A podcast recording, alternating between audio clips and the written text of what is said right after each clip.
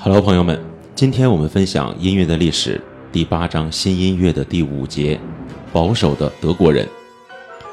辛德米特和威尔是世纪初德国乐坛的代表人物，他们两人在个人和音乐方面关系亲密，曾经合作创作。但保守的辛德米特更乐于进行纯音乐的创作，威尔则为美国的百老汇写下了不少颇受大家欢迎的。戏剧性作品。我们先了解一下保罗·辛德米特。保罗·辛德米特，一八九五年出生于德国。他是一位多才多艺的音乐家，事业涉及到作曲、理论、演奏、教学、指挥等多个领域，并作有各种题材和各种风格的大量作品。他代表了二十世纪德国音乐更为保守的一派。他创作于二十世纪二十年代的作品，属新巴洛克风格，同时也反映出巴赫在作品形式和对位结构方面对他的影响。尽管当代音乐很少有由弦乐支配的重奏，但他的室内乐一到七是这种风格的典型作品。期间，辛德米特还谱写了四部弦乐四重奏和卡迪亚克。还有一九二九年创作的《当日新闻》这两部歌剧，在接下来的十年里，辛德米特对作曲家这一角色和当代音乐提出了质疑。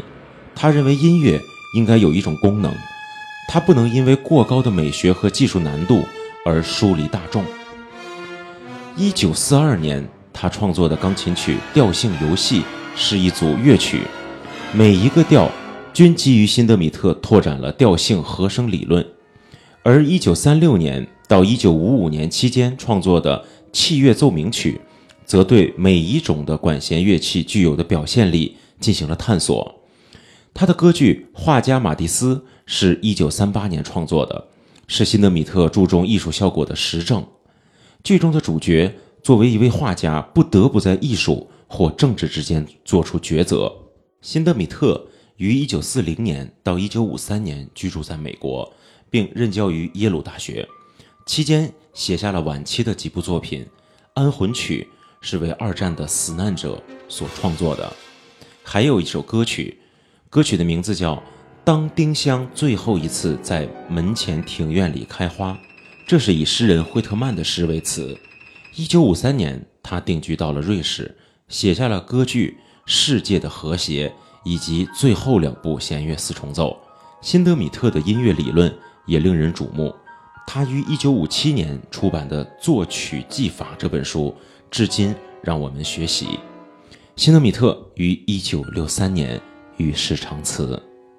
现在我们再了解一下库尔特·魏尔。他在协调作曲家与听众的关系上，比辛德米特更胜一筹。魏尔。主要是从事歌剧创作，他在乐器法和素材这两个方面，将美国流行音乐的要素融入到创作之中。他最著名的作品包括他与作曲家贝托尔特·布莱希特合作的《马哈冈尼城的兴亡》，于1929年创作完成。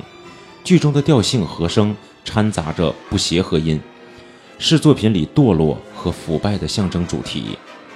以流行歌曲《尖刀麦克》为卖点的三分钱歌剧于1928年创作完成，可作为他的整体风格的体现。他于1933年创作的一部带有歌曲的芭蕾舞剧《七宗罪》，六月份在巴黎首演。布莱希特和威尔所共同持有的左翼思想，在他们的歌剧主题上明显的表现了出来。除了舞台剧的创作，威尔。还分别在1921年和1933年写下了两部交响曲和一部弦乐四重奏。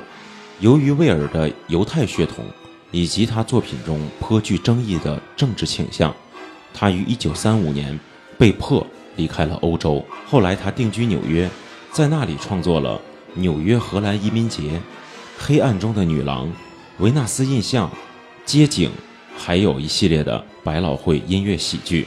好了，朋友们，保守的德国人，我们分享结束，